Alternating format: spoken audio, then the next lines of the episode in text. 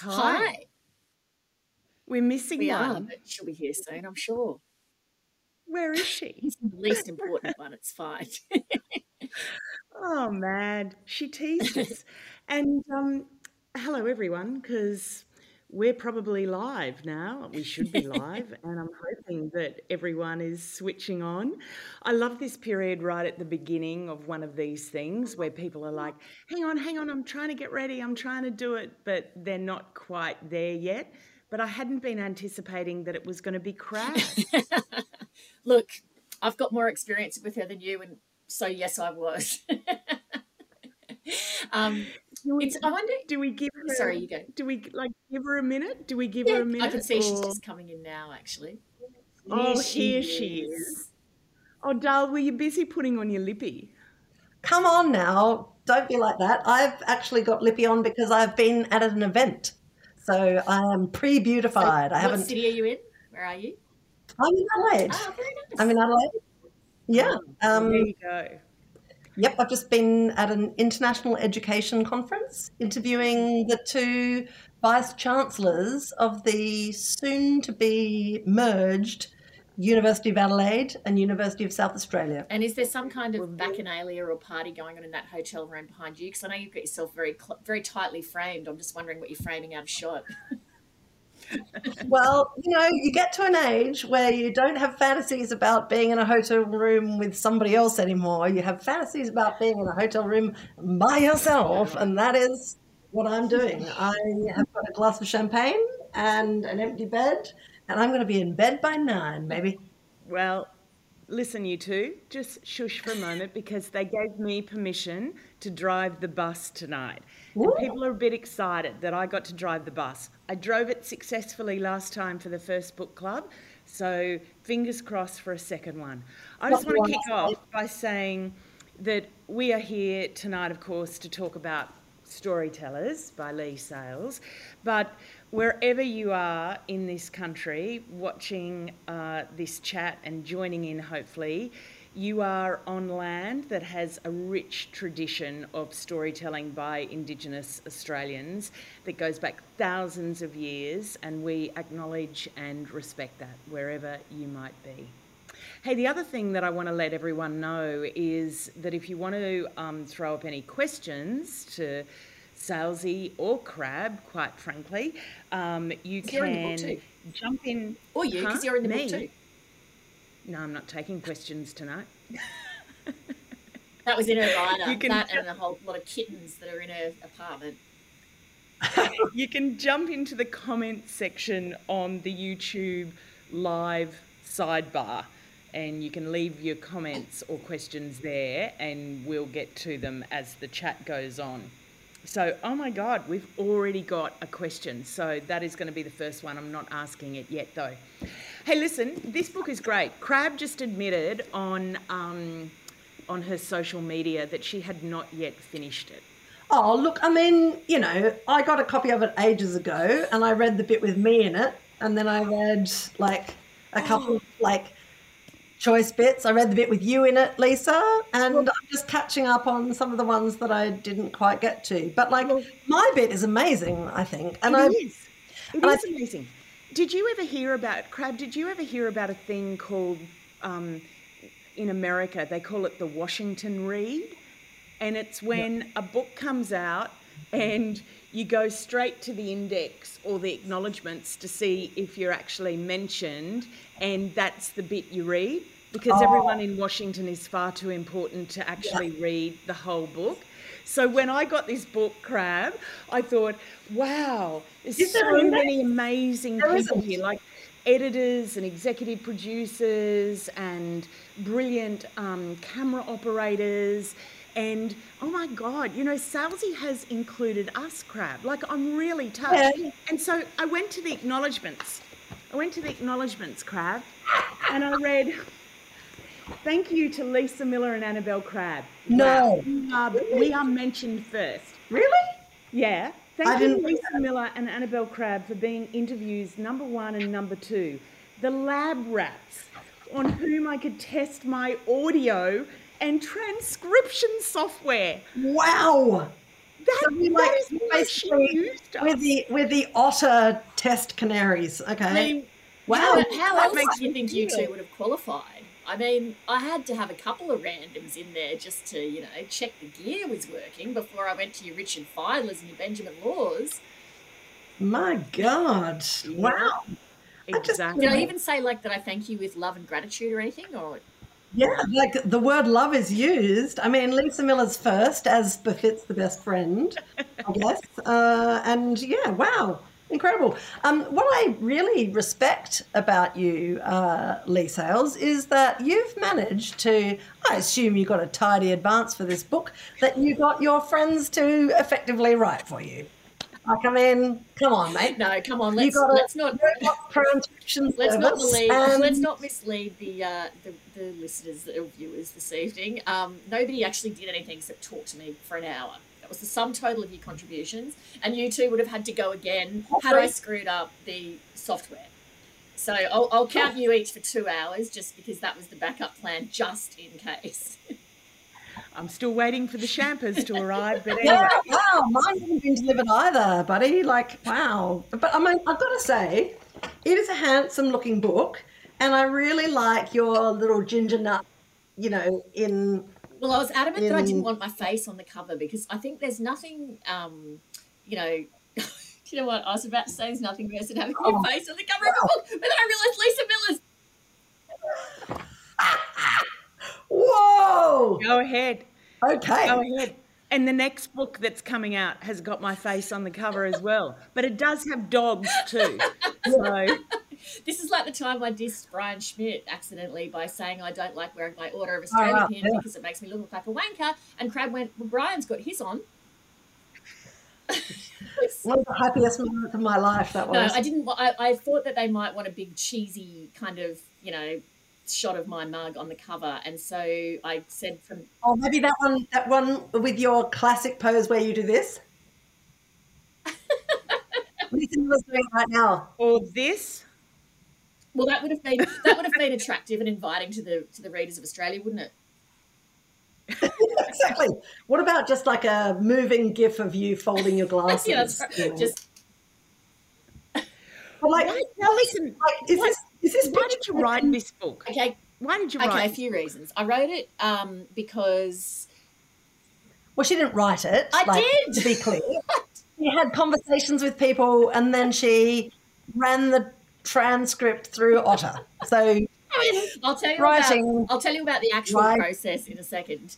Um, but no, I read years ago. I read a book called um, oh god, what was it actually called? I can't remember now. But it was about narrative non.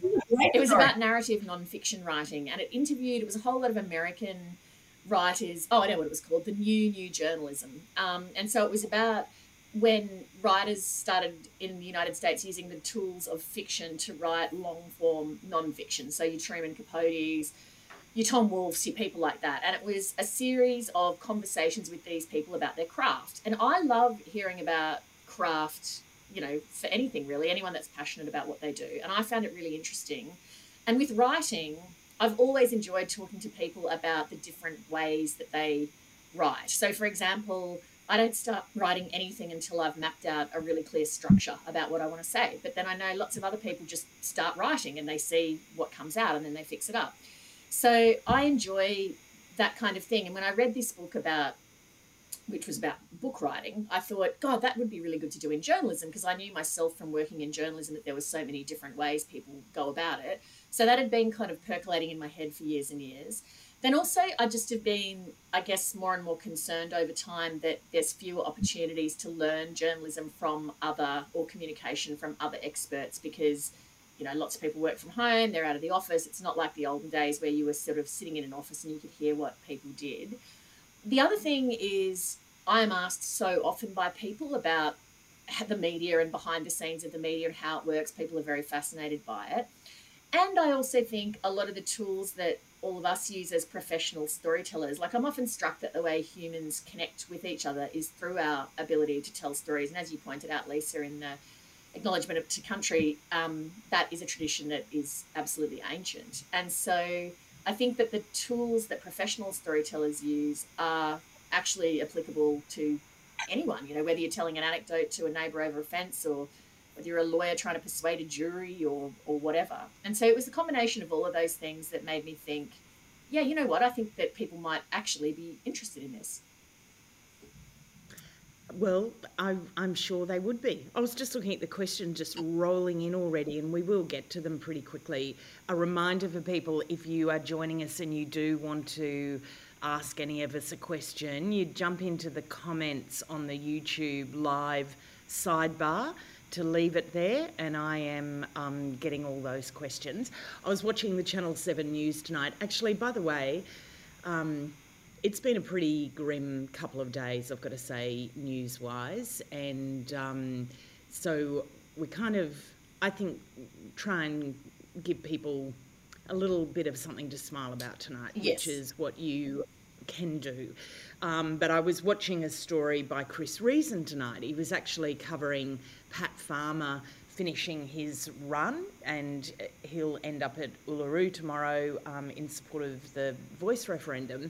But I just, it again reminded me why Chris Reason is such an incredible TV reporter because he can turn any story. Like Pat Farmer has not yet arrived, it's not the final day, but he manages to turn it into such watchable television. And you've included him in the book, and there's a reason why you did that, and I want you to tell people. Um, well, the reason he's in there is because I think he's, you know, the best television news reporter in in the country. I think he's absolutely phenomenal. Um, but I mean, Riso and I have overlapped on, on a few occasions, but the one that springs to mind, he's the kind of reporter, if you shop at a story and you bump into Chris Reason, as you would know, Lisa, um, you go, oh no, Riso's on it because I know I'm going to get my ass kicked now. But um, when we, in 2007, or was it six, seven, can't remember, I think seven, um, David Hicks, who was an Australian who was held at Guantanamo Bay, was finally being returned home after all of these years of imprisonment. And a lot of, as a lot of journos know, when you're on a big story, it kind of tells itself. Um, you know, a, a, big yarn is kind of easy to write. It's obvious what's happening. So the day one story, completely obvious. This dude who's been in an American prison all this time, finally home the day two story, where we all were expected to file a follow up, there was absolutely nothing happening at all, and no one was speaking. And the only person who had their head up all day, this was in um, Adelaide, was the spokesperson from the South Australian Department of Corrective Services. And he did one of the most boring press conferences I've ever been to. It was basically, and I'm not exaggerating, it was basically um, at 0600, Mr. Hicks was escorted from his cell to the shower block at 6.15, he was returned and received a bowl of Weet-Bix. Mr Hicks requested additional milk, which was then provided.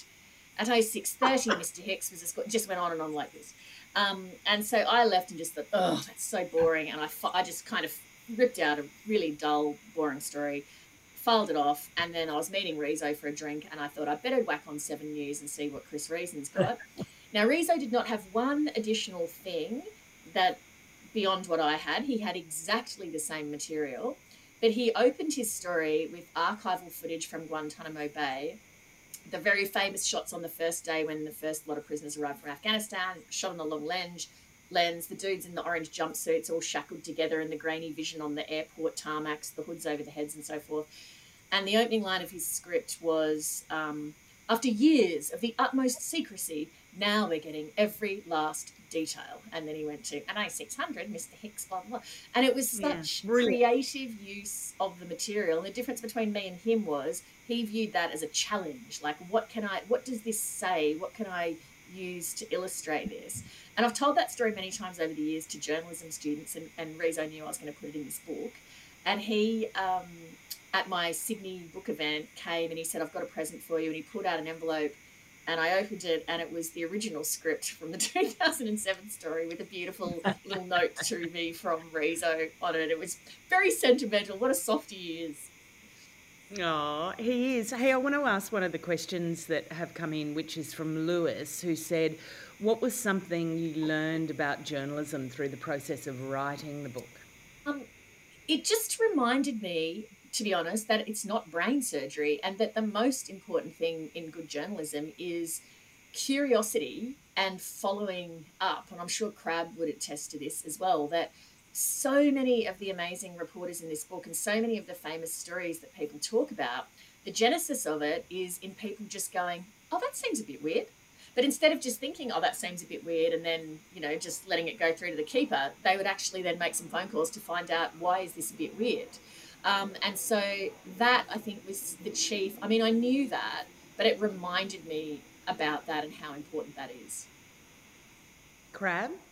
Yeah, I think um, also there is a kind of a theme running through the book, most of which I've read, um, that is also about just being a bit of a freak. Like, I mean, whether it's Kate McClymont making 30 calls just on a sort of a hunch thing, like, um, or Samantha Maiden, who says that a bunch of her stories come from just getting the shits. Like, if she thinks that somebody is lying to her, she just has this sort of annoyed kind of reflex where she's just like, well, I'm just going to see if you're lying to me.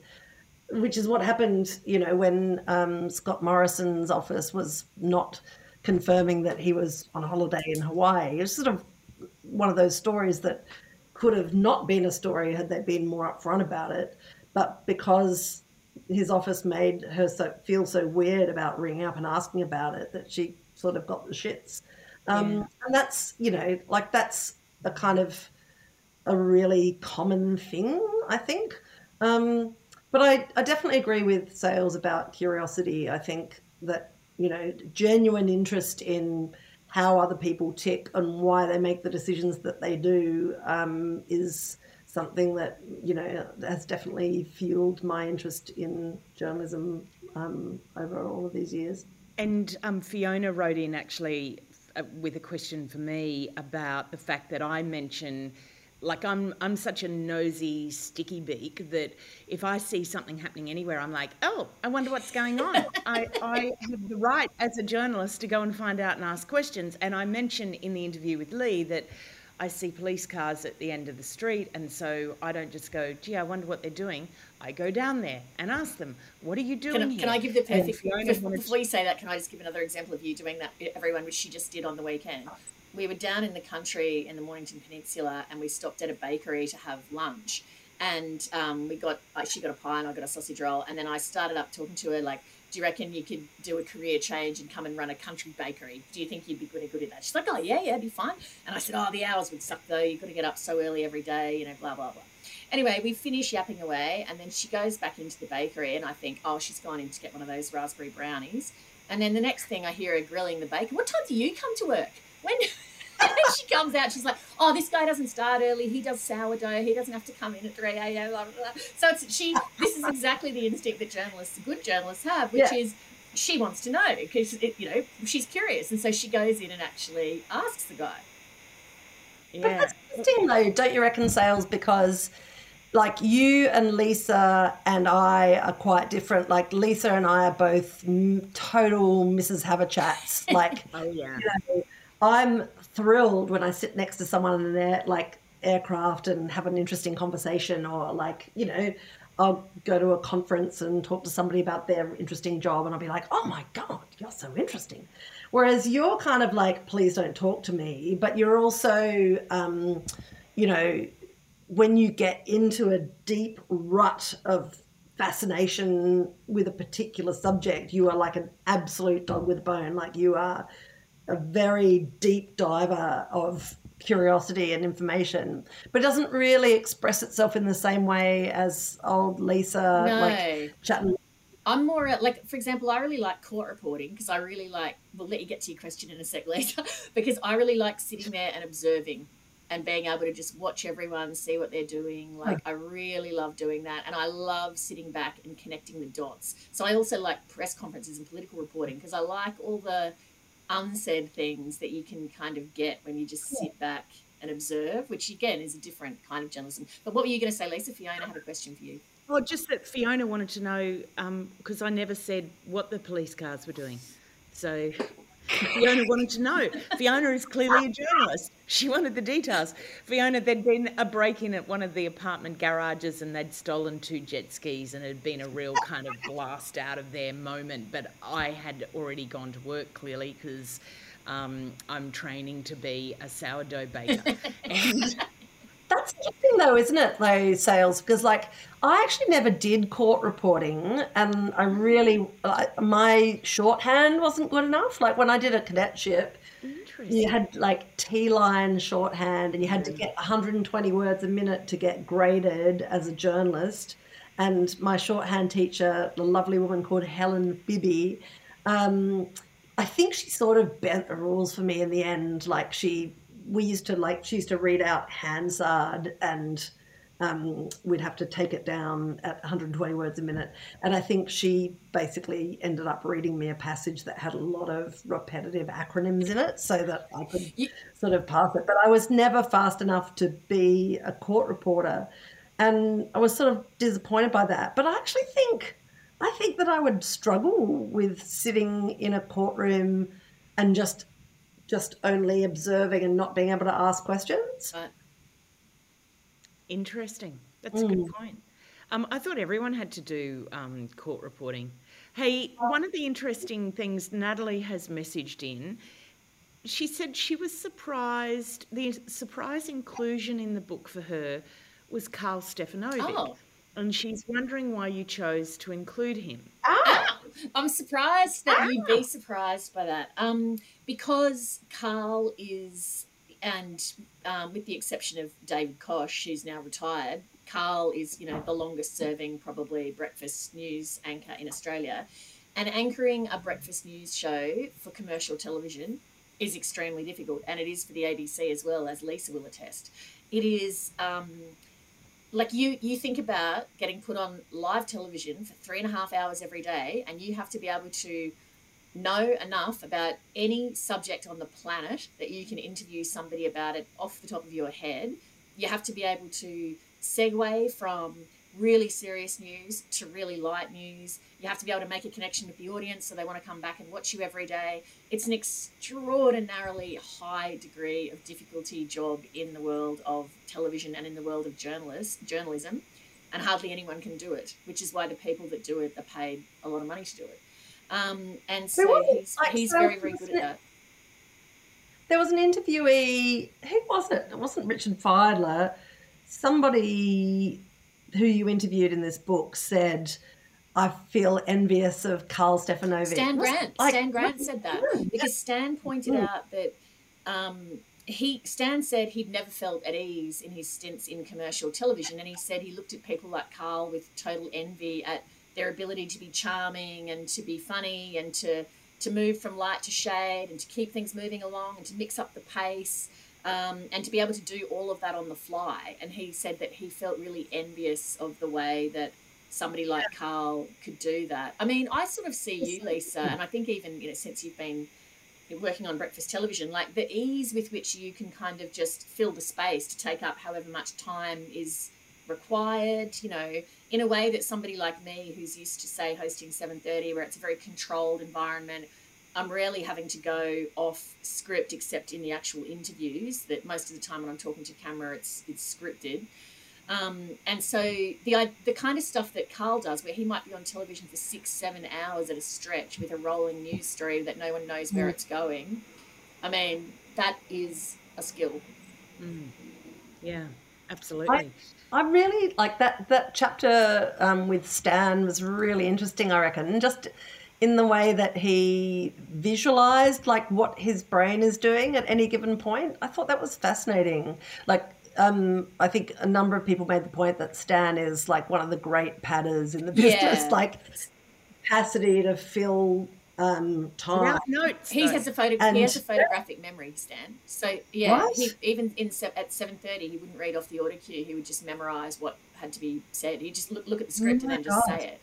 So he re- he retains.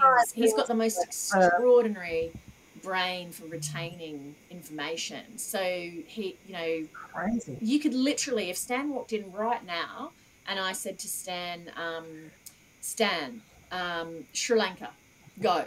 Tell me what's happened in Sri Lanka in the past 100 years. He would be able to go off the top of his head about that. It's you And then he could go, Stan, the history of uh, exploration of Antarctica, go. And he would be able to do that. Like, it's absolutely extraordinary. He, he is, he's amazing. Talk to me about Kate McClymont because Crabb mentioned her before, and man, she is one game woman. Like she, yeah. so she, um, she would be well known to people, especially in Sydney, as a major investigative reporter at the Sydney Morning Herald, and then now, you know, also obviously um, readers in in Melbourne and so forth. I'm not sure how well known she is outside of Sydney and Melbourne, but um, she tells the most incredible story about getting a, a, cold call one day from this guy who was a school parent at a private, elite Sydney private school. And this guy was wound around the axle. And it was about, um, he wanted to complain about one of the other school fathers. And he said to McClymont, You must know him, his name's Michael Williamson. And she said, Who? And he said, He's the head of the Health Services Union and he's the national president of the Labor Party. And um, I don't, do not know how he can have as much money as he has. He's got four kids at this private school. He and his wife both drive a top of the range Mercedes Benz. She doesn't work. They've got a beach house. They fly overseas first class on holidays. He's a union boss. He's not supposed to earn anything more than the top paid union member. So, how is this possible? But the thing that had really gotten up this guy's nose, and the reason he'd chosen to cold call a journalist, was because this dad constantly outbid him at the school auction. And so McClymont, when she got off the phone, thought, that is kind of strange, actually. How does he have so much money? So she went and did a sort of company search on him and she found he was the director of this particular company.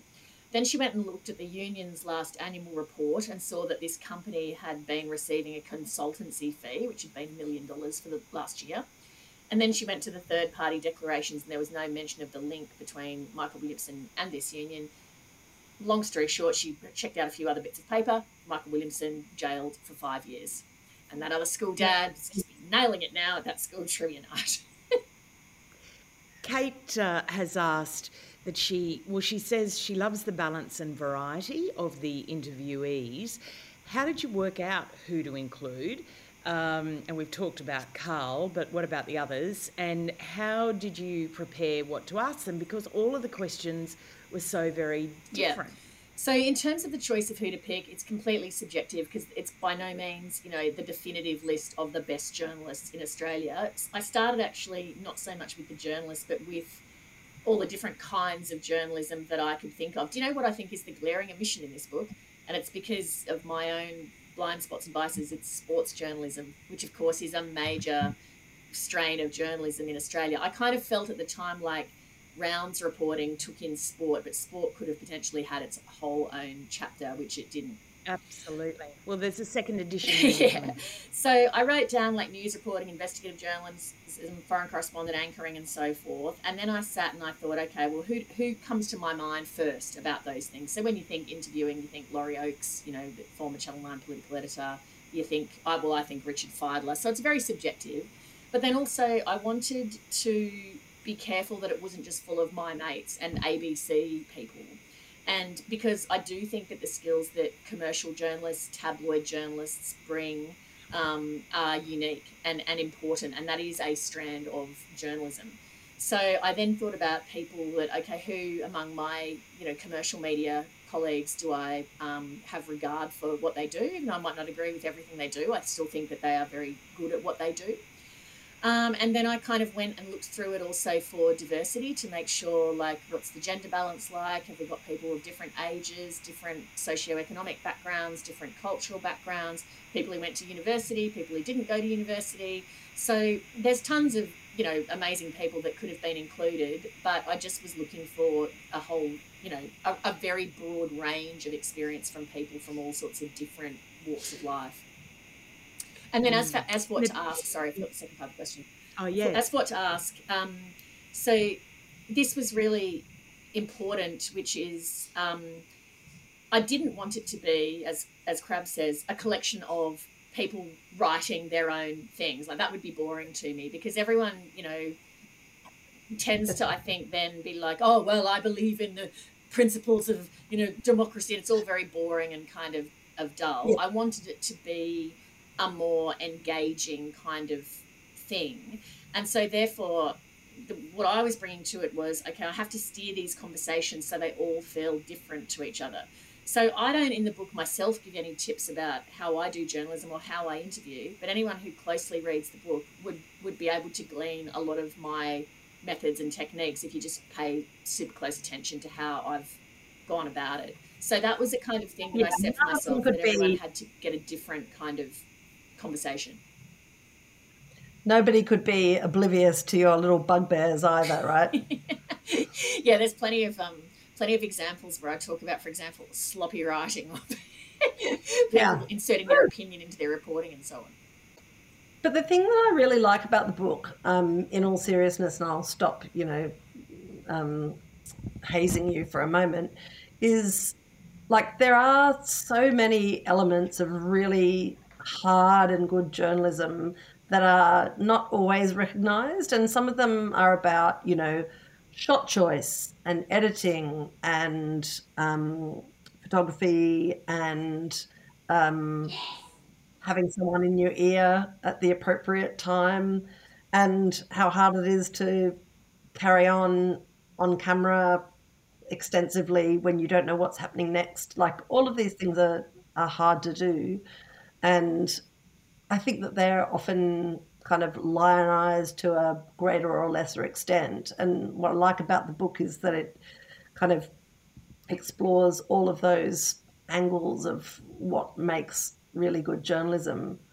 Um, I also think, you know, um, at the heart of really good storytelling is just, you know, um, being able to remember and deliver a yarn. You know, like I always remember David Penberthy, who, you know, is in your book as well, who's like a great tabloid writer and um, very funny, interesting, smart man. Um, I remember when I first applied for a cadetship at the Advertiser, and I knew Dave socially, um, and he said, "Oh well, mate, I don't know. Like if you can just tell an anecdote at the pub, that's you know that's half the that's half the game." And it's true. Like it's actually that capacity to get in conversations with people and see interesting little angles and retell them in a way that kind of sparkles a bit. Yeah. That is sort of at the core. Oh, definitely. And Dave Penberthy, um, I also really highly rate because.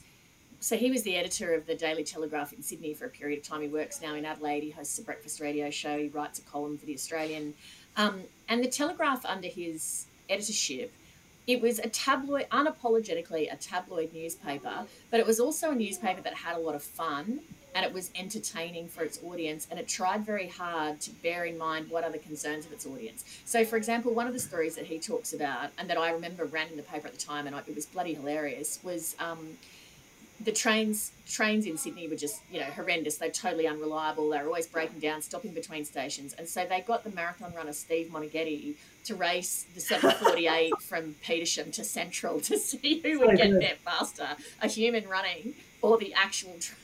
and Moneghetti beat it by about a minute and 30 seconds or something. But it was just, and they had like a whole feature with shots of like Moneghetti running down the road with the train in the distance. And it was just, it, it became, you know, the Premier was asked about it that day. It legitimately put the state government under pressure about the train running times. But it did it in a funny, entertaining way. And I think that's, you know, the best of kind of tabloid journalism when you can do that kind of a thing. But I think, you know, you're quite right that the same this is, I think, an instinct that, you know, I always say to, to journalists, like, what's the most interesting thing in this story? Like, sometimes I would get reporters from 7.30, they'd put in their lead for the story that I'd be looking at, and I'd think, this is kind of confused, it doesn't make sense. And I would often get the person over and say, just tell me in your own words what this story's about. And almost always, the first thing that they would say would be what they should have written in the lead. The most, it was the most interesting thing about the story. And I think as well for people whether you're writing a presentation for work or a, an assignment, a paper, whatever, a story, a book, asking yourself, I always ask myself if I, and it, it's not always obvious at the start, but what I try to say is, what is this about? What is this story yeah. about?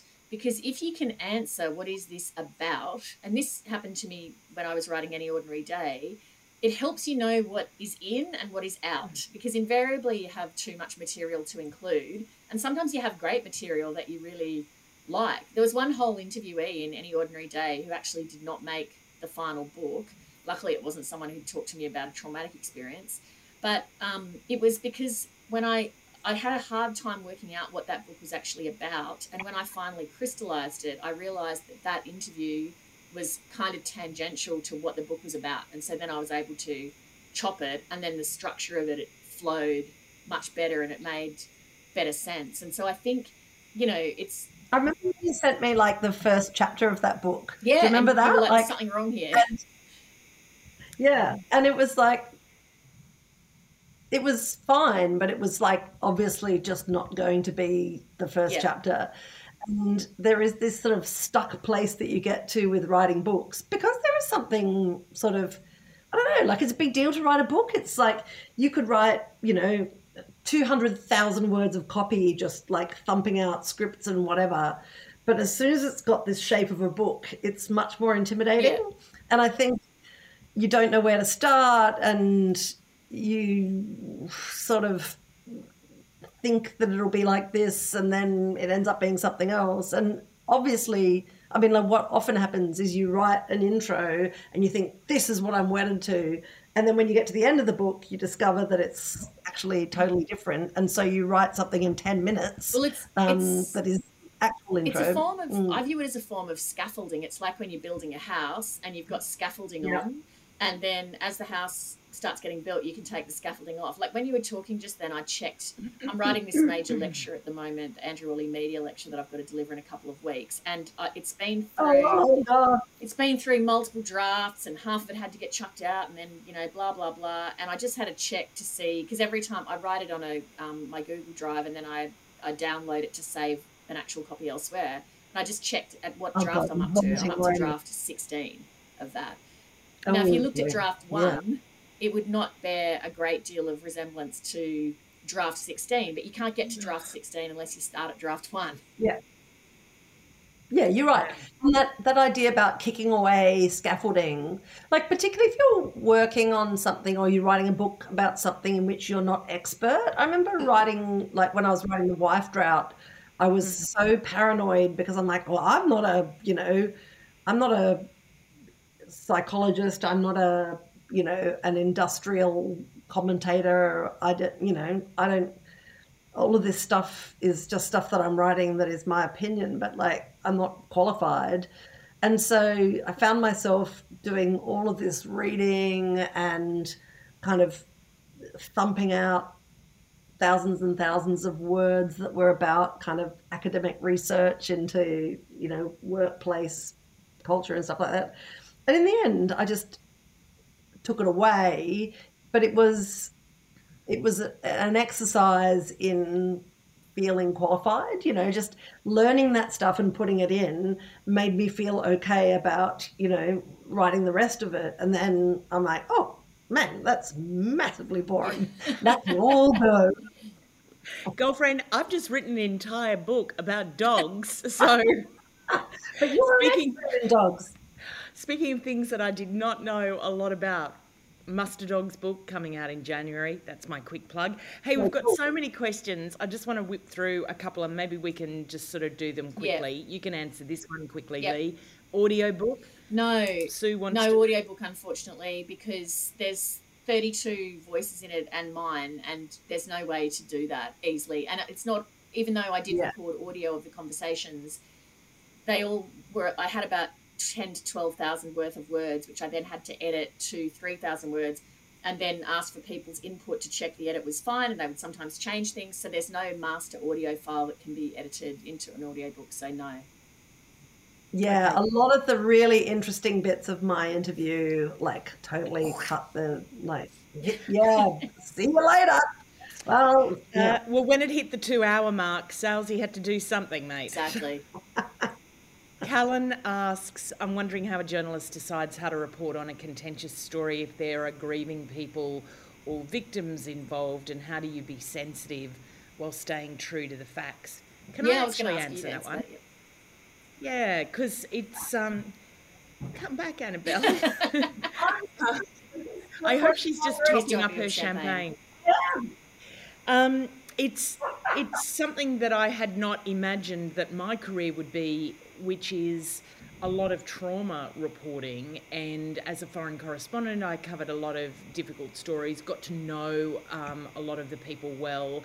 But I had this amazing experience I just want to quickly share with you because when I was super young, I was a police rounds person, and you were sent out to do something called death knocks, which is when your boss tells you to literally go and knock on the door of someone who has gone through some terrible experience or the family has to see if they will give you an interview and talk to you about the brother, daughter, aunt, whoever may have passed away or something terrible might have happened.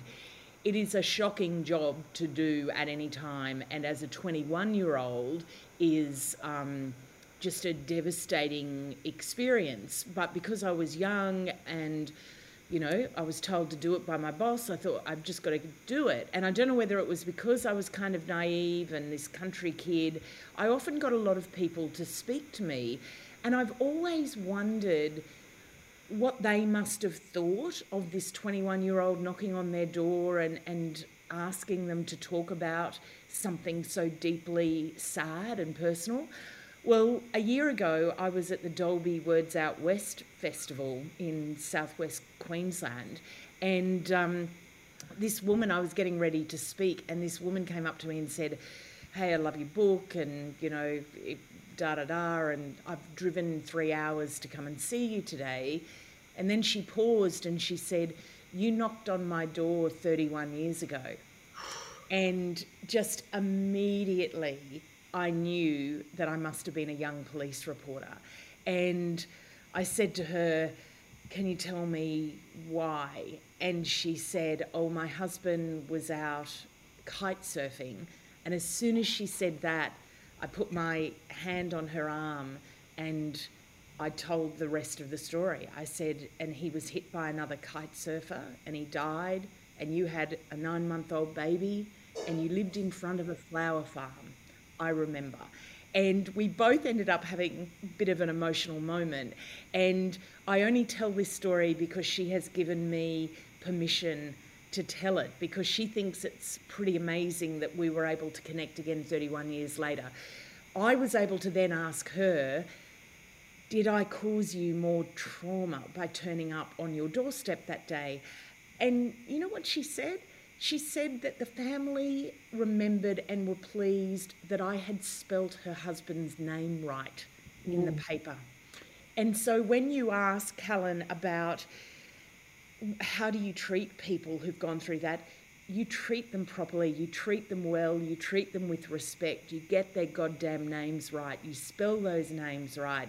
And for me, and it's worked for me, maybe not for everyone, but I have stayed in contact with people over the years. I have not just gone, well, I've got the story, see you later.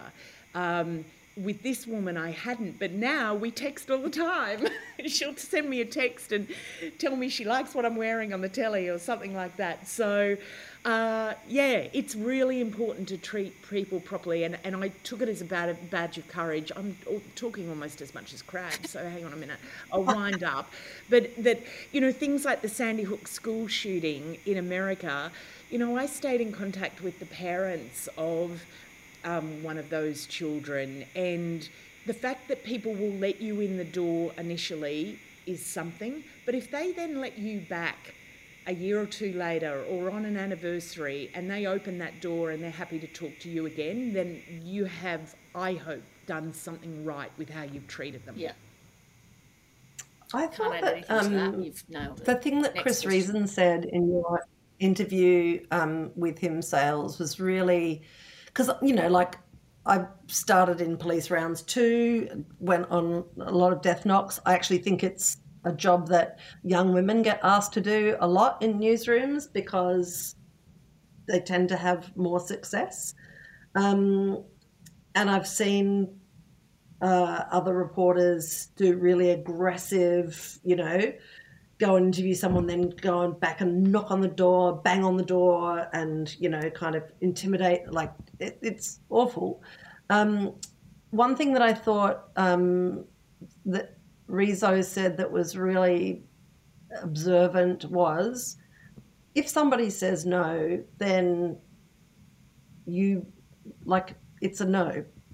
You don't get anywhere by trying to bully somebody into letting you in if they've said no. And I think that that is like a yes is a complicated response because then you've got to deal with them, you've got to respect them, you've got to look after them. But a no is very rarely a flexible response. And one thing that I learned when I was um, a kiddie reporter, like seriously, I'm, I'm across the street from the advertiser building where I did my cadetship.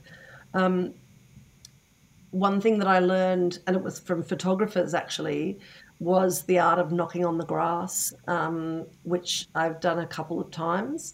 I remember being sent out once to the home of a uh, couple whose two children had been playing in their station wagon um, and they'd got themselves locked in in the back of the station wagon and they'd both expired from heat exhaustion like they had been playing in the car. And it had one of those cage things in the back like i don't know they had dogs or something and so both of the children died in the back of the car and like i got sent out with a senior photographer to knock on the door of those people like what on earth would those people have to say? It was the most extraordinary thing. And um, uh, we knocked on the grass, which is Yeah. we a turned up. knock, basically. Yeah, is- yeah, we went there. yeah. But I mean, Yeah. you do sometimes you meet people who are undergoing a terrible tragedy, and all people are different, and some of them are garrulous, and some of them want the person that they've lost to be remembered and want it to be a significant story. Like they want history to remember the person they loved. And so those people are often, you know, actually it's they're happy to talk or they want to talk or they want to say something they want to you know have Yeah. something recorded Yeah. but yeah anyway it's Hey- um it's a real it's it's a real crapshoot sometimes mm. Salesy, do you you? I mean, I know the answer to this, but Eleanor asked it whether you mentor young journalists at the ABC. God, you men you mentor old journos too. Just Yeah, I do. Actually, it's one of the um, more satisfying parts of my current job, actually. Yeah, I do. And I do. I mean, I don't want to kind of talk in too much detail about what I do because it would easily identify, I think, some of the people that I do stuff with. Um, but I, I do work with reporters um, who are doing similar assignments to what I've maybe done in the past, and I do I work with really junior reporters, or I work with people who are hoping to go overseas, or I sometimes look at people's scripts and give them feedback. I sometimes help people with their presentation, and I must say I find it massively satisfying to work with people, help them learn how to do something, and then watch them do it and see and think, oh, they're going really well. They're nailing it. They're doing they're doing great. Like it's actually very satisfying. And I also just like, um, I really enjoy dealing with people in their 20s because I just like hearing how they think about the world.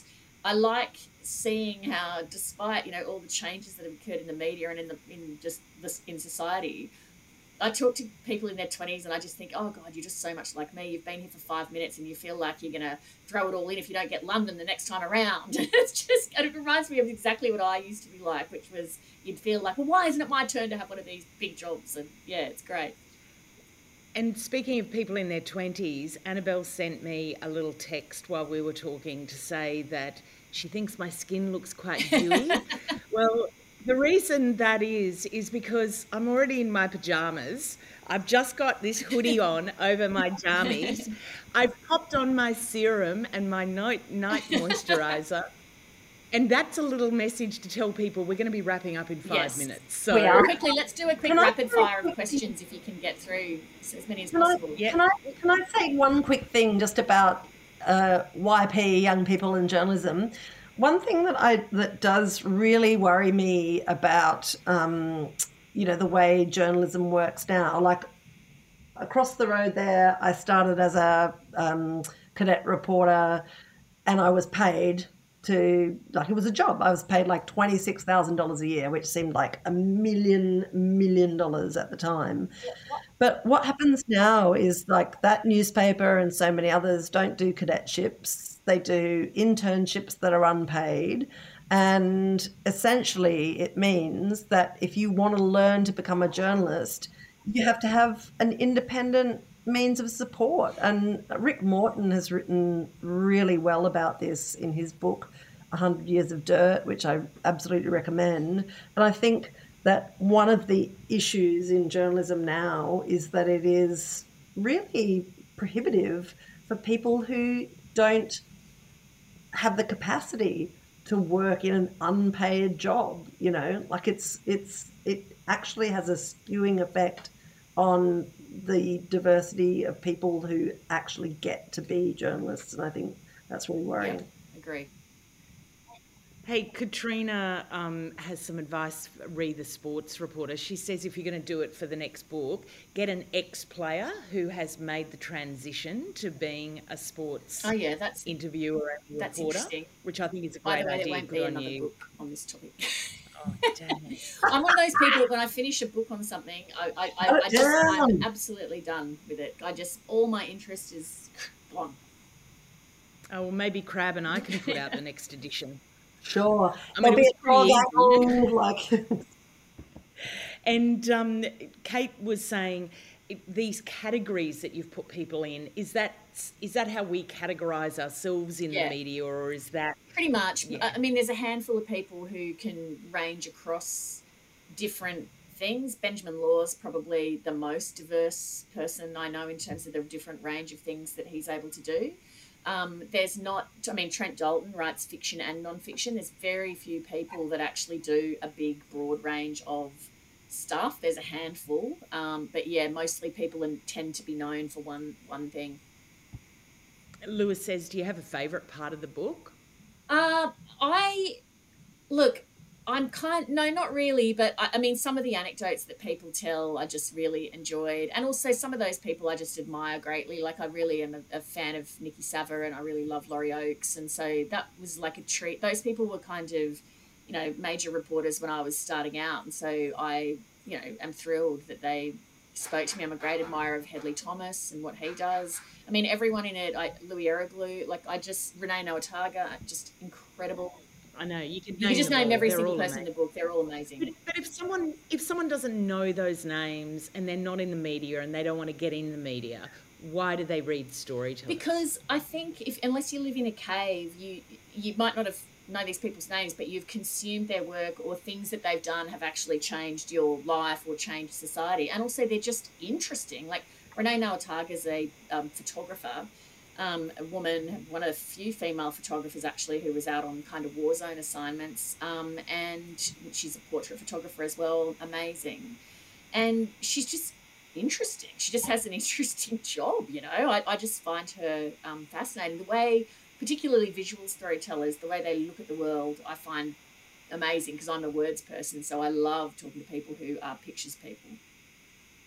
But they're not actually that different, are they? I mean, essentially, the art of journalism is about observation and it is about looking at, like, as Chris Reason did, like the same set of facts or the same press conference as you did with that David Hicks thing and seeing something and just picking something up and like focusing in on it and making it into something. Like, it is a subjective quality of observation that is I mean, it is a bit visual in some yeah, ways. except I- that somebody like me, when they observe it, then converts that into words. And I don't, there's certain things I don't see in the environment around me. Like to give you an example of, to Hmm. use Louie Eroglu, who's cameraman at Four Corners, he and I were having a walk um, in Sydney and we were talking about lighting and how lighting can change mood. Lighting's a really precise art form.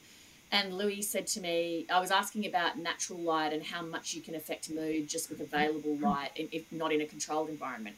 And Louis said, Oh, you can definitely, you know, use it to your advantage. And he grabbed me and, and he went, Look up there, salesy. And there was trees. And he went, happy trees. And then he turned me around 180 and pointed me to the trees behind us and he said, sad trees.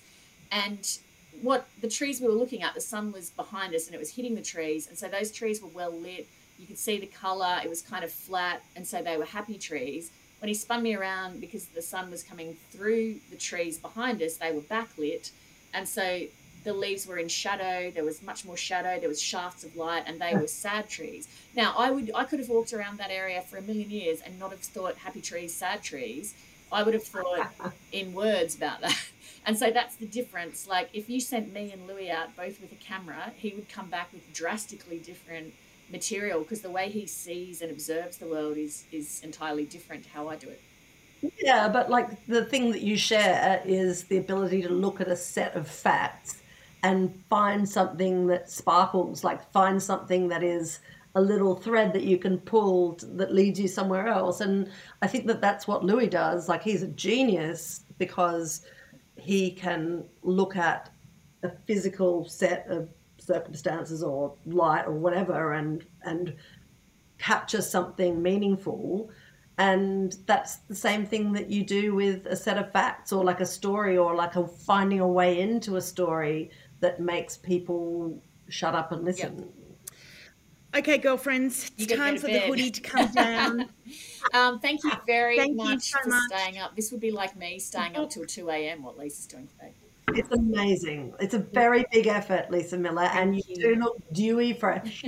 Thank you, Darls. And the book, it is fabulous and it's available everywhere where you buy your books or get them from your libraries. I love a great library as well. So, yeah. Thanks, everyone, for tuning in.